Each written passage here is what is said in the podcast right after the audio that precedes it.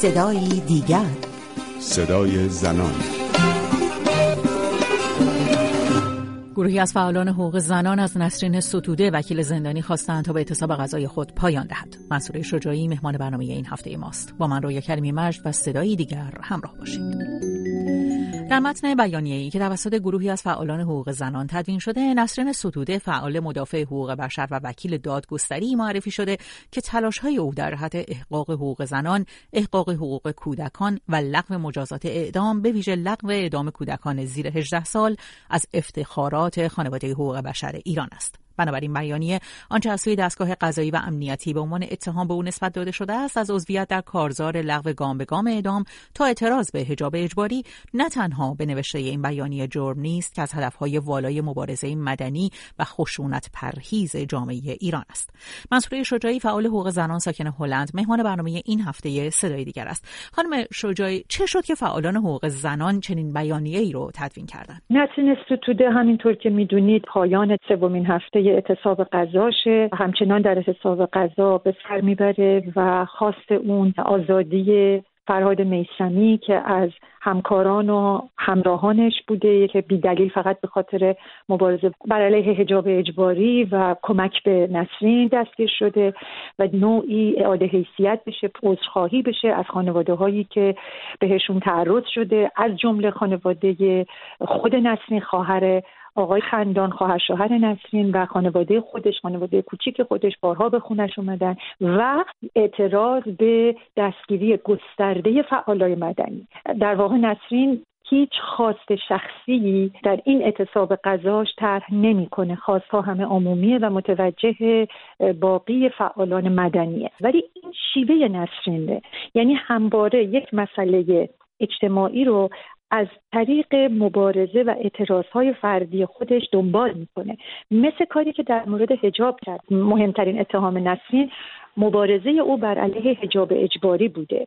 اون این مبارزه رو از توی زندان شروع کرده بود. دوره آقای احمدی نژاد که نسرین زندان بود تونست تلاش کنه و این که باید در بازجویی چادر سرتون کنین این قانون رو شیکوند و بقیه زندانی ها هم متعاقب او تونستن از این حق استفاده بکنن که الزاما چادر نداشته باشن. بنابراین وقتی بیرون از زندان هم میاد مبارزه با حجاب اجباری رو ادامه میده و الان در این دوره اخیری که مجددا در زندان هست پیش از این ما شنیدیم که وقتی که می آمده برای ملاقات ها واقع حجاب اجباری رو از سر خود بر می داشته حتی در آخرین ملاقاتش طبق اخبار رسیده نیامده برای ملاقات. به دلیل اینکه به او گفته بودن باید تعهد بدی که بعد حجاب اجباری رو رعایت بکنی. و اون در اعتراض به همچین حکمی که اصلا قانونی نیست به سالن ملاقات نرفته. خانم شجاعی به اعتراض به بازداشت فعالان مدنی اشاره کردین. دو فعال مدنی حقوق زنان هدا امید و نجمه واحدی هم در هفته های اخیر بازداشت شدن چه کسانی در لیست درخواست خانم ستوده برای آزادی قرار دارند؟ خانم ستوده لیستی اعلام نکردند. به جز این افرادی که شما نام بردید و افراد دیگه هم هستند که مثلا دستگیر نشدن ولی به خونه هاشون حمله شده. دو روایت وجود داره که گاهی اوقات میگن تعدادش به حدود 200 نفر می‌رسه. گاهی اوقات گفته شده که عدد دقیق بالای پنجاه نفره. و اینها همه به خونه هاشون رفتن خونه هاشون رو گشتن. این افراد نخواستن اسامیشون رو بگن. ولی خب این واقعه به گوش نسرین رسید. به ویژه تا وقتی که آقای خندان بیرون بودن. خب این اخبار به نسرین توی ملاقات ها می‌رسیده. خانم شجاعی شما اشاره کردید به اینکه بیش از سه هفته از آغاز اعتصاب غذای خانم ستوده گذشته. در این مدت واکنش دادستانی واکنش قوه قضاییه به این اعتصاب غذا چه بوده؟ ببینید در واقع عدم پاسخگویی قوه قضاییه عدم پاسخگویی دستگاه امنیتی فعالای مدنی رو به این فکر انداخت که این حرکت رو بکنن. پاسخگویی نسرین باید از طریق دستگاه های قضایی انجام بشه و اینها باید این میزان از مسئولیت رو در خودشون ببینن که پاسخگو باشن. اما متاسفانه نه تنها پاسخگو نبودن بلکه خب مثلا متعاقب این ماجرا رضا خندان رو هم دستگیر می‌کنن که این ترس و این نگرانی برای همه ما وجود داشت. با شناخته که از نسیم ستوده داریم با نوع و روش و شیوهی که برای مبارزش انتخاب می‌کنه ما این نگرانی رو داشتیم که حتی تبدیل بشه به اعتصاب خشک اعتصاب بارها بیهوش شده بارها دچار ضعف عمومی شده یک بار از پله ها سقوط کرده و به هر حال با یاری همبندان دیگه زنای دیگه تونسته که ادامه بده این روش رو. ولی ما نباید به خاطر عدم پاسخگویی دستگاه های امنیتی سلامت یک فرد رو به خطر بندازیم. ما باید دستگاه امنیتی رو دستگاه قضایی رو وادار کنیم که پاسخ بده. به جای اینکه وادار کنیم زندانی رو که اعتصابش رو بشکنه. ولی این یک وضعیت بسیار متناقضه. یعنی شما ضمن اینکه معتقدید که روش یک زندانی روش محترمیه و خودش انتخاب کرده و در واقع اون دستگاه امنیتی و دستگاه قضایی که باید پاسخگو باشه و تحت فشار بگیره ولی شما توی یک مرز بسیار حساس انتخاب میمونی. و لاجرم به این نتیجه می‌رسی که حفظ سلامت مبارزهای مدنی ما در اولویت قرار داره. خانم شجاعی ما خبرهایی رو هم میشنویم در مورد وضعیت خانم نرگس محمدی که علیرغم نیازی که به ادامه درمانشون دارن با درخواست مرخصیشون موافقت نمیشه و بعد از هر دوره کوتاه درمان بلافاصله به زندان منتقل میشن. در این میون بحث هایی مطرح شده در مورد تلاش حکومت برای حذف فیزیکی مخالفان در زندان. چقدر ممکن هست این بیتوجهی که شما از اون صحبت می‌کنید مرتبط باشه با این مسئله که مطرح شده. به نظر من این می‌تونه مرتبط باشه. ما پیش از این سیاست های خشونت آمیز حاکمیت رو شاهد بودیم و نگرانی ما هم همینه.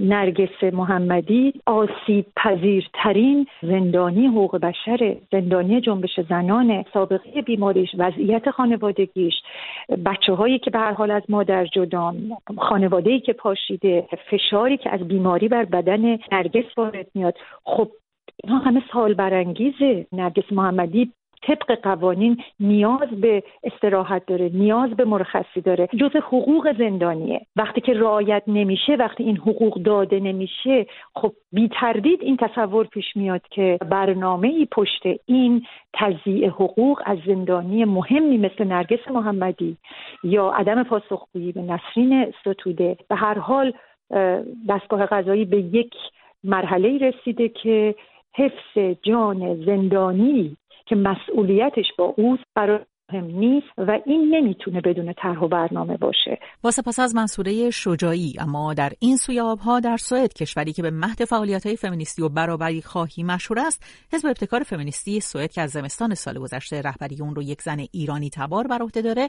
بخشی از آرای خود رو در انتخابات هفته گذشته سوئد از دست داد. گیتا نبوی اولین ایرانی تباریه که به سمت رهبری یک حزب سوئدی با عضویت نزدیک به 20 هزار نفر برگزیده شده بود. حزبی که حالا به نظر می‌رسد از محبوبیت کمتری در جامعه سوئد برخوردار است.